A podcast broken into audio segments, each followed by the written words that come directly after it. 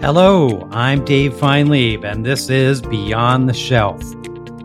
This show is an open exploration of the people and process behind e commerce. Through conversations with innovators in the space, we learn the stories of these leaders and their strategies for e commerce success. You can join our mailing list and learn more about how we help leading brands like PepsiCo build e commerce content at scale at itsrapid.ai. My guest on today's show is Jenny Baker. Jenny is Director of E commerce digital content at Market Performance Group. Jenny is a longtime e commerce entrepreneur, having run her own e commerce company for many years. We discuss Jenny's background as an entrepreneur, her focus on digital marketing, and what she looks for in great digital content. Please enjoy my conversation with Jenny Baker. Jenny, so great to see you today. Thank you. Well, I'm really excited to talk with you. We've done a lot of great work together and take us back. How did you get your start in this space?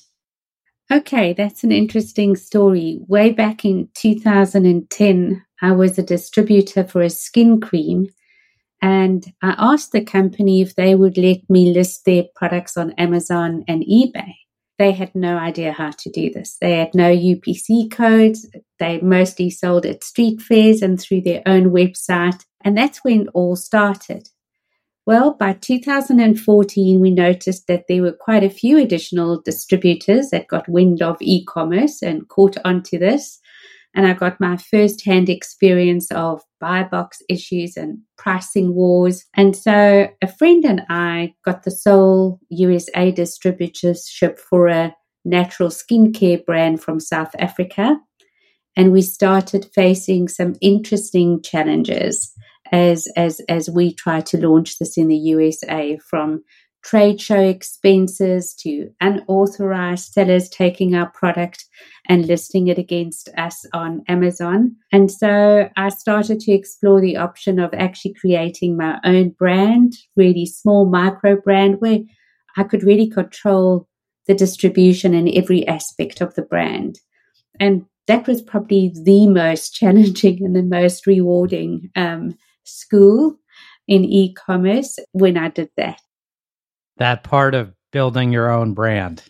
Mm-hmm. Definitely.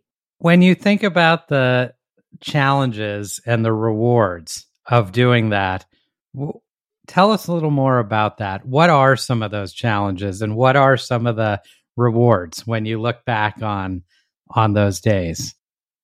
I think some of the rewards of when you start making that first sale and then it starts happening to be three sales a day and then 10 sales is, Is that not the best moment? That very first sale. It's so hard.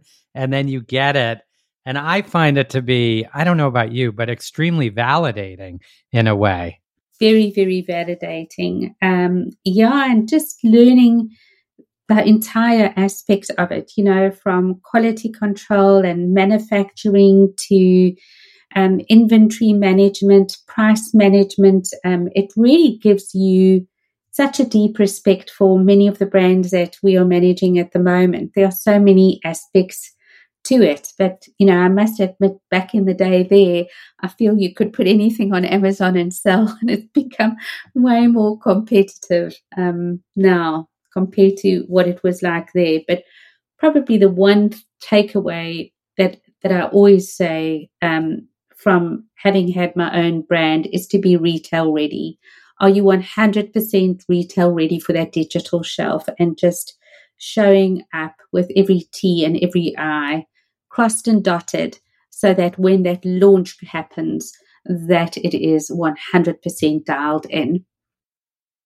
I love it. I love this concept of of retail ready. And now you've had this firsthand experience as an entrepreneur. You're today heading up content at Market Performance Group. Tell us a little about your role. What do you what does it look like on a on a day-to-day basis? It's very varied because um as an agency. We just work with such a broad range of clients, um, from you know small micro brands or owner operated brands, all the way through to large national and international brands. So it's it's very varied, which is just wonderful because the digital shelf is so different to these um, different brands. Um, I honestly have the privilege to have a great team. There are sort of three verticals, if I can put it that way, within and under my auspices. And the one is the copy and keyword creation. So it's it's very algorithmic orientated um, or Google search term orientated. So that's a copy creation. The other vertical is the creative side, where we've worked extensively with you, David, on on that um, and and telling the visual story. And then on the other side, which is very interesting, is the syndication side of things. Um, so yes, there are these three verticals that all work hand in hand in order to assist MPG's clients to have a complete sort of omni-channel approach to to their digital shelf. So a uh, comprehensive view, but also one it sounds like that keeps things interesting. You're, I imagine, constantly learning from uh, from working with all these these verticals, but and with the the client base. Yeah, never a dull day. Never a dull day. I love it. And it, we've had the opportunity at It's Rapid to partner and work with you on a number of creative projects across many different brands. What kinds of content are brands most focused on today and maybe looking ahead when it comes to e commerce? You know, I may be on answering this through a biased lens, and, and so I'm going to answer this in two parts. I think at MPG, as I mentioned, we, we have the honor to work with large CPG brands and sort of smaller owner operated or micro brands. Each lens is a unique, has a, each brand has a unique way of looking at content. Newly launched brands or smaller brands are probably the most exciting because they only have their content to get them recognized they don't have that hard earned recognition of a well known brand name. And so they are probably the most receptive to creating consumer driven content and testing it for sales conversions um, and, and retesting and retesting. So they are probably the most invested. Um, and I think enjoy the thought leadership that goes into what we call the image formula um, on, on the product display plays. And yes, there is a formula after analyzing thousands and thousands of listings. Um, and so, you know, they really want to be seen and heard, um, especially with the growth in mobile commerce, which, which I now call the see, scroll, click model. And, um, this model is, is, is becoming more and more sophisticated. We've got less and less time in which to make an impression. And so this is an extremely dynamic space um, in which we're working in at the moment. I think I have a pretty good idea of what you mean on see, scroll, and click. I'd love to hear what that means for you, how you think about that, and how that influences the the content story, the the thought leadership? So I can go into a bit more detail with this, but often we call it the search engine results page. When that keyword comes in, we get the main image that pops up. The algorithm decides this happens to be the um, products that we'd like you to look at. And so you can either bid on it from a social media point, uh, from a from a media point of view, or alternatively, you come up organically. That main image I always consider to be a billboard. You literally have one to two seconds in which to really make an impression. And so that to me is the most important image. Um, and that is the see. The minute that you've got see, uh, your consumer, you know, especially on the phone, will scroll and see which one they like. They will then actually go in and take a closer look at the PDP. Now, Amazon's interesting because because of the social media behavior, and so is Walmart. If we look at these listings from our phone, and I really would invite every brand to actually look at their product listings from their phone with mobile commerce being such a trend. Um, I would suggest that the very next image, which is part of the image formula, needs to be benefit driven. Um, what am I going to get from using this product? And some brands are extremely smart because they bring in the concept of a benefit in the image and they also bring in the concept of um, a list or icons or even percentages. You know, if the benefit for a skincare product is that it's anti aging or moisturizing, then putting something like 97% of users found this very moisturizing. And so now you're bringing in that kind of proof as well as the actual benefit. So it really depends a lot on your category, um, but that would be sort of a, a, formula that I would suggest to start off with. Um, is, is that main image really optimized for search engine results and um, also having your second image to be very benefit driven? When it comes time for a brand to create great content. They've got their branding, their in, internal branding and guidelines and messaging. They've got tight turnaround times that they're trying to work with, especially with some of the retailer calendars when it comes to display campaigns, on page creative, and so on. When you think about these challenges and also the opportunities there when it comes to the e commerce content, what do you see with all these these different brands that you work with? So many brands don't realize how much content they really have that they can leverage on their digital shelf. Often, the bigger the brand is, the more their approach to content is siloed. You know, you have your social media team that is great creating great UGC content, but it's not speaking to the graphics team, and the brand manager doesn't know, or the e commerce manager doesn't know. So I often find that the talent challenge is having someone who can actually connect the dots for the brand. We do not need to go and reinvent the wheel. You have already a lot of content. Um, and so a lot of brands don't really understand what a treasure trove they are actually sitting on. I think there is this perception that optimizing a digital shelf needs to be a new photo shoot with these perfect, glamorous models and sophisticated graphics.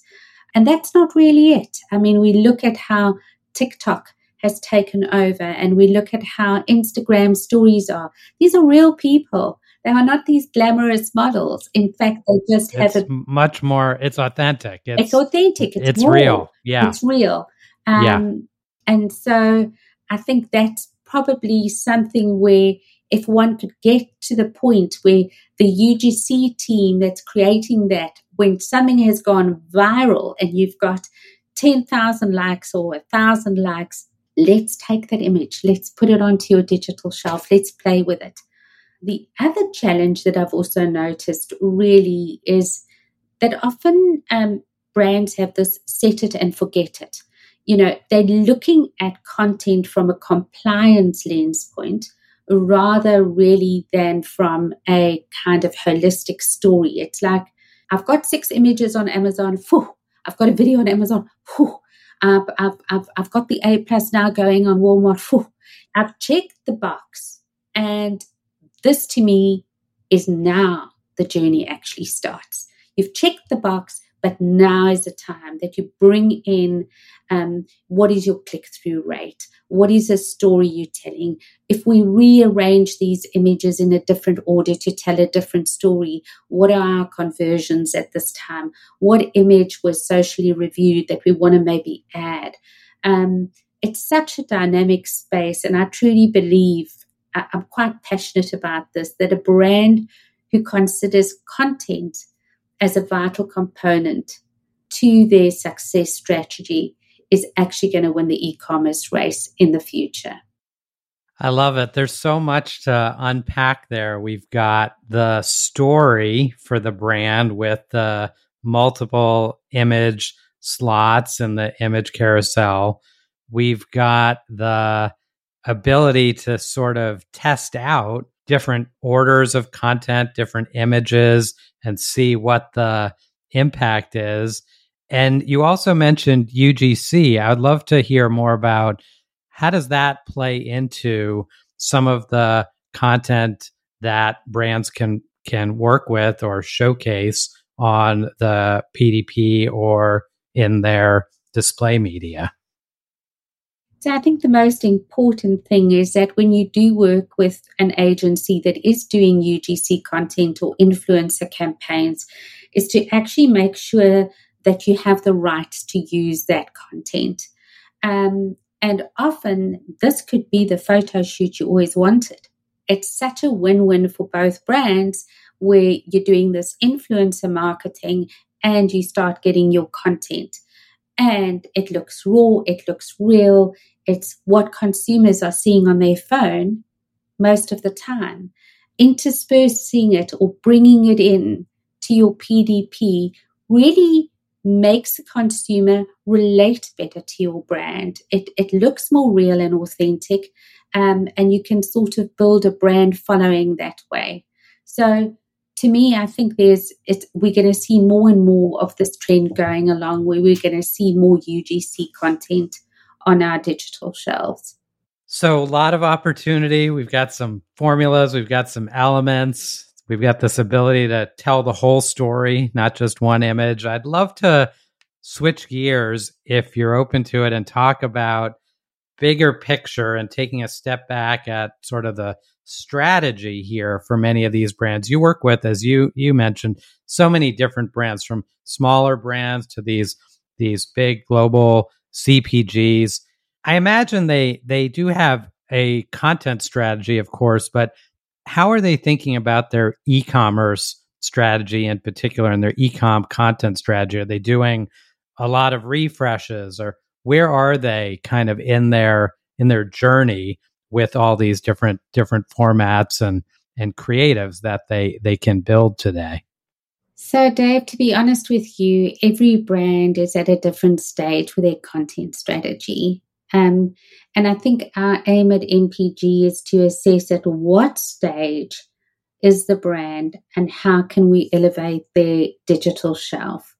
So, what we do is we really provide thought leadership. We, we create design briefs for their creative team we, we do content audits of their digital shelf. Um, and depending on their resources and budget, we can also do the execution. And this is where we've used It's Rapid in the past. I mean, just yesterday, um, we finished an excellent photo shoot for a really big national brand that had no product in use images. It's that normal one where you just see the graphics. There's no real person, or at the end of the day, you they've gone and bought some stock image of somebody smiling, and you just go, "This doesn't really go with your brand." And so, having that opportunity to shoot product in use images with proper expressions, you know, real people was was was um, really a, a fun project. And so, um, yeah, coming back to that product in use, I, I, always say this is probably one some of the most important images on the digital shelf. But I'm finding myself saying the main image is the most important, and the second one's the most important. Here I'm going again, and this is the most important. So really, uh, exactly, exactly, and and tell us the the product. And so we've got the just to parse it out. We've got our first image there. Right. Tell us what that that's normally your product shot, your core shot you talked about the feature and benefits, kind of the starting to tell the story. And then tell us a little more about this product and use idea. So, this is just really having a real person using your product, right? Are they putting on the lipstick? Are they putting on the skin cream? Are they using your phone? Product in use in the correct context. I say, you know, is it a nutritional shake? For instance, this person has got your, your nutritional shake in hand. You can see they're actually scooping. So those kind of things just make it more real rather than abstracted by just using um, what I call stock photography. You've worked with the brand, they've got content to to work with. Now they have their next challenge, which is I've got to get this content live on on Amazon, of course, which is a huge focus. But I also have social. I have other retailers. I have retail media. All these different assets. How are they thinking about that, and and how do you help them navigate all those those different paths and and formats and so on?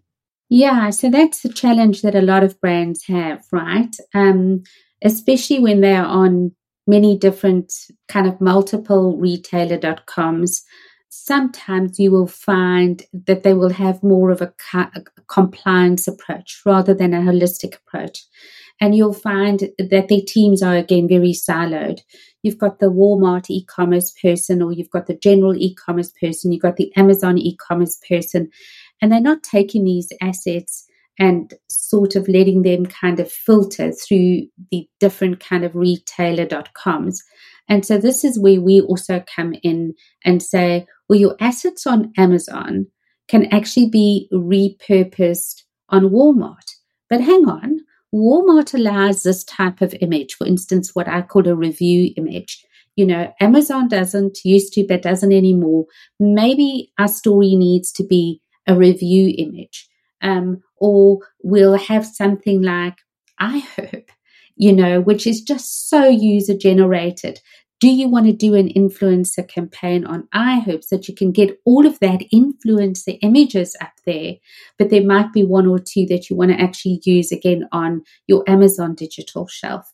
So um, I think we we we're quite good at actually bringing that all together for our brands um, and showing a more kind of a holistic approach because it's not this one size fits all. You know, um, your your Walmart shopper is very different to your DTC shopper, and so harnessing the power of your images for the similar but yet different shoppers across your different retailers is is where we like to think um, we we bring thought leadership to. I think this is a great insight, and it's it's a nuance that you're getting at, which is that there's the shopper that we're building the content for on that platform or channel and then there's on the platform itself what can what are options? What's allowed? What are the formats? What are the the retailer requirements in some cases that are different from platform to platform. So i think that's that's a great nuance that i think often doesn't get get called out enough is both the the technical if you will what can we do? And then also as you highlighted the the shopper who are we who are we marketing to? Who are we trying to inform and and help educate? And the the technical can get really, really technical. When, when I'm dealing with my syndication compliance team, I say, I don't want my second image to be the back of the packaging and my third image to be the side of the packaging. Yes, but when you upload it, this is the way they want it. And I say, can we lie about it? Can we say that this is the, the back of the packaging but it's not, so that we can have that as the second image. And they go, no, you did it. So um, there's there's a lot of fun that goes in within our team as well with regards to that technical compliance um, side of things. Yeah. And if we go one more level on some of the specific tactics, what are some of the key aspects? You know, you have such great insight. And a while back there, we did a Fresh Content Fridays episode with you where we looked at specific content on a page. You've seen many, many of these working across these different campaigns and brands. What makes for a great product description, a great image, or a compelling video? Okay, so then on the product description or copy side of things, I, I still feel that keyword rich content still matters. It's such a fundamental, intrinsically linked to, to retail media and organic rankings that, that one needs to do a very thorough keyword and competitor analysis to form the fundamentals of your copy. I call Amazon Amazon Speak. And so Amazon Speak is very different to the romance or the brand voice. And the challenge is always to create copy that has both Amazon Speak into it, but appears natural enough and not keyword stuffed. So um, that's a more deeper dive, and and I do feel there's a skill to it, and maybe we can later talk about AI and how AI is helping with that. On on images, I always say this to to the team, and I think um, they're probably so bored with it by now. But ask three questions. The one is that image visually impressive? If nothing was on that image and you just saw that image, would you say it's impressive? And so impressive in somebody's books is very different to impressive in another one's book. You know, can you see it? Is it clear? Is it not blurred? Does it not have a weird color or lighting? Is it just impressive? Like somebody professionally has taken that image, right? Is, is it impressive?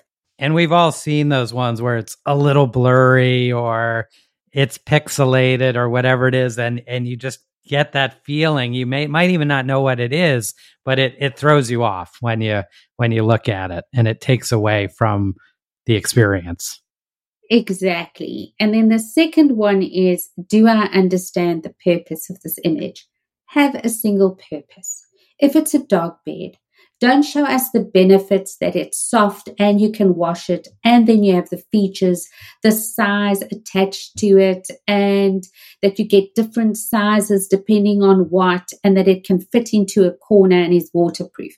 Let's just keep it simple. You know, have a single purpose to that image. And then lastly, the third question is are all the concepts within that image, the text call out, the graphics, the photographs, the photograph itself cohesive.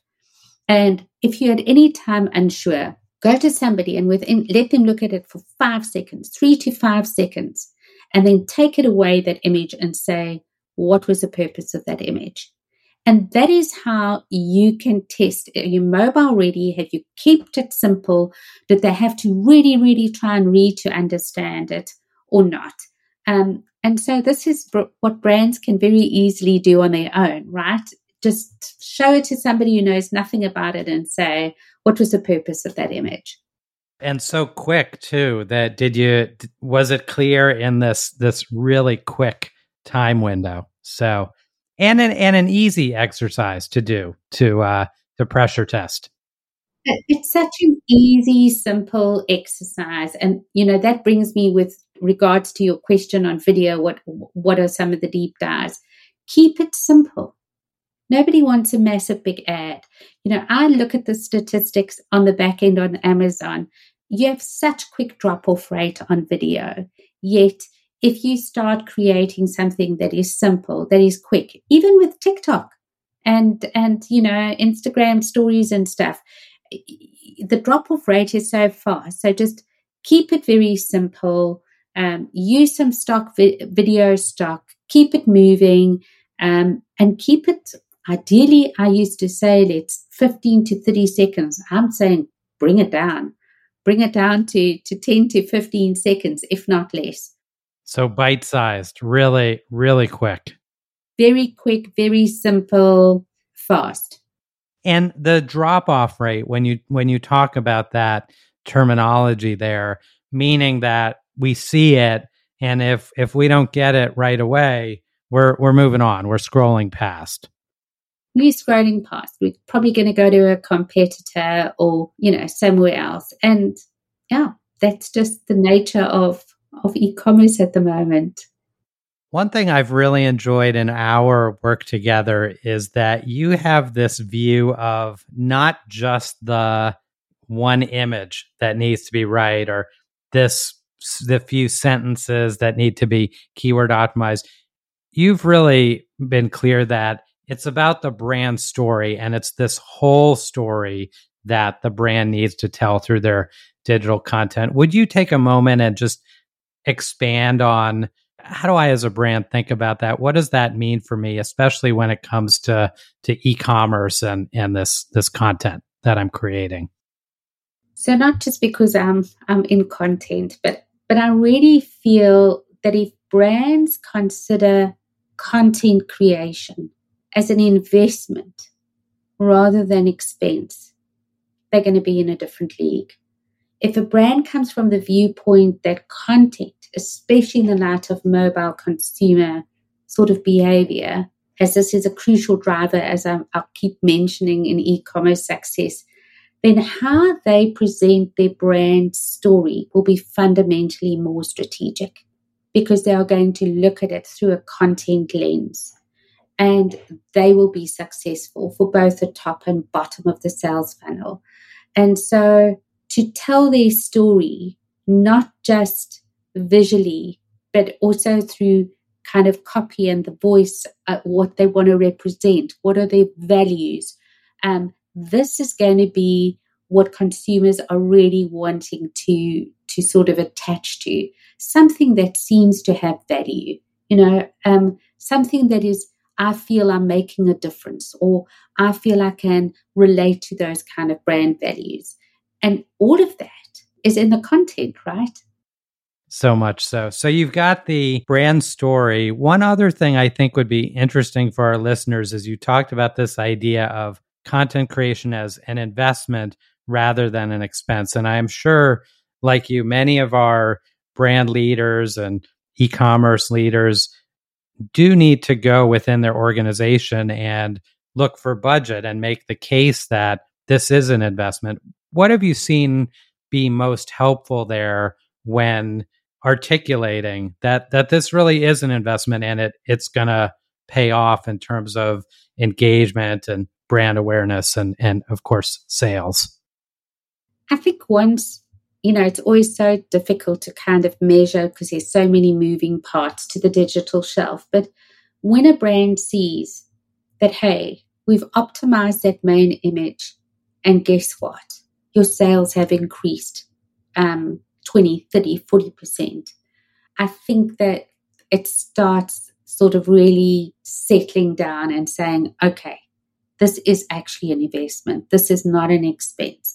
And so part of what we do is to actually try and help brands under, have tangible numbers to, to what is happening. You know, we, we change your digital shelf here on this SKU and we measured it over four months. This is what it was doing beforehand. This is what it's doing now. That seems to really help a brand understand, especially the bigger brands, that you know your content or your creatives assets, it is going to have an impact. It is going to have an impact. What is a an expected turnaround time, and what should brands be be shooting for when they're when they're doing these builds? I think a brand should go to a specialist like a digital shelf specialist. You're just going to go to a general agency that really doesn't understand the digital shelf. It's going to take so much longer because when they come to us um, from an agency viewpoint, we have seen so many digital shelves. We know who the big players are in the different categories, and we know what is is converting and not converting. So for me, when a client has had a brand audit, um, we would come in, do the competitor research for them, present them, here's the visual story that we feel you need to tell. And then if they say, that's it, can you tell us that story? And depending on the assets, we can deliver it within two weeks and start testing. Um, is, is the conversion rate, is the click through rate um, increasing? But I think I need to bring in this over here and just say that you know, all best in class images are all about telling that visual story. We've already touched on this that as that shopper sort of scrolls through your images, are you telling the right story? And are you telling the right story that your competitors are maybe kind of missing or not telling? The story must not be redundant. Uh, one thing that is a bit of a pet thing that I kind of always go into, and I think, oh, you did not do that is when you've got that main image and the very next image is this is our old packaging and this is our new packaging. And I feel like saying, seriously, you know, could you just put that lower, lower down the carousel? This is not converting. You know, we, we're glad you did a packaging upgrade and we understand that you don't want the consumer to think that they've got the wrong. But 99% of folk is not going to actually look at the packaging when they receive it and see that there was a packaging upgrade.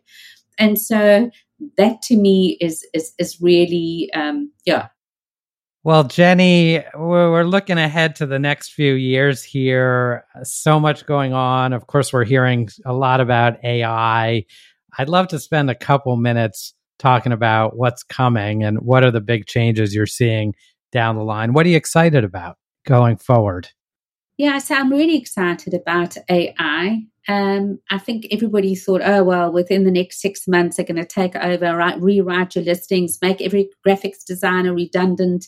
You know, uh, it's just going to take over the world, but it's not. It's it's it's really um, so specific to to every single field. Like just from a copy creation lens, being able to enter keywords and the description of the product into something like Chat GPT it's such an efficient way of, of content generation and it gets your creative juices flowing. It's, it's also a lot to do with kind of prompt engineering, right? Learning to, to do the correct prompt. But just the other day, we learned that you can do such a quick review analysis of all your competitors and you can harvest those sound bites that your consumer is saying about that product. So let's go dog bed. You know, um, for instance, what are the positive? What are the negative reviews? You keep prompting ChatGPT and you get those sound bites. Then you take those sound bites and you ask them to write a listing. And then you take the keywords and ask to write the listing. And then you get your most Google search keyword to write the description. And so this is extremely exciting. It's, it's, I wouldn't say it's a bit time consuming, but I think once you've got that templated approach, you can really get them to do way more strategic. ChatGPT or AI can do way more strategic work that would have taken hours to complete. So really give it, it's sharpening your tools. That's what it's doing. It's not it's not taking away your skills, it's just sharpening your skills. It's something that we could do before, uh, but it was extremely time consuming very and that's that to me as well is is the big unlock which is this mm-hmm. ability to compress that work look at more of it and either up the cycle time or do more in that that time that that we have and there's some wonderful companies that are now really sort of popping up everywhere where one can actually you know use the power of something like chat gpt um, in order to create listings. And I think Amazon recently announced that it's it's also going to have this ability where you can create a listing within Amazon using AI. So and images with you, Dave. I mean, you know, it's interesting where we're going with Midjourney and Discord and Canva AI. Also, very exciting. We, of course, uh, love working with you because we see all the strategy, we see the performance improvements and conversion rates improving for these these clients, and uh, we're delighted to be able to partner with you on that to build and provide platform capabilities and things like that. So really great uh, collaboration. Well, Jenny, before I let you run here, I do have a couple of fun questions that I like to ask when I uh, have guests like yourself on the show when you do get a few spare minutes outside of work and family, of course, what are what are your your hobbies? I'm I'm a novice pickleball player, but th- that's really great when you've had a hard day to really whack that ball. Um, so I I do enjoy that, and then on a more kind of mindful way, just yoga and meditation. But if I want to geek out, AI. AI what better way is there to uh, to geek out these days than exploring AI? So I'm I'm 100% there uh, with you on that. And if people want to get in touch with you, what's the best way for them to find you online? Probably my email, jenny.baker at mpgllc.com. I'm always open to letting somebody send me their PDP and ask an opinion. If I've got time, I would definitely answer it as an opportunity to to optimize their PDP or just to give thought leadership. Always always open to doing that. Um, and LinkedIn, you know, but then I think I'm Jennifer Baker on LinkedIn. I'm not, I'm not as responsive. I should be, but I'm way more responsive on, on email. Well, Jenny, thank you so much for spending time with us today. David, it's been an absolute pleasure. Thank you so much for the collaboration. And again, thank you so much for giving me this opportunity. Um, it's been great talking to you. Thanks for listening to the show. If you like what you heard, please visit our website at itsrapid.ai where you can find out more about how we're helping leading brands like PepsiCo save thousands of hours a year when it comes to retail media and digital shelf content creation. And don't forget to subscribe to hear more great episodes of Beyond the Shelf. See you next time.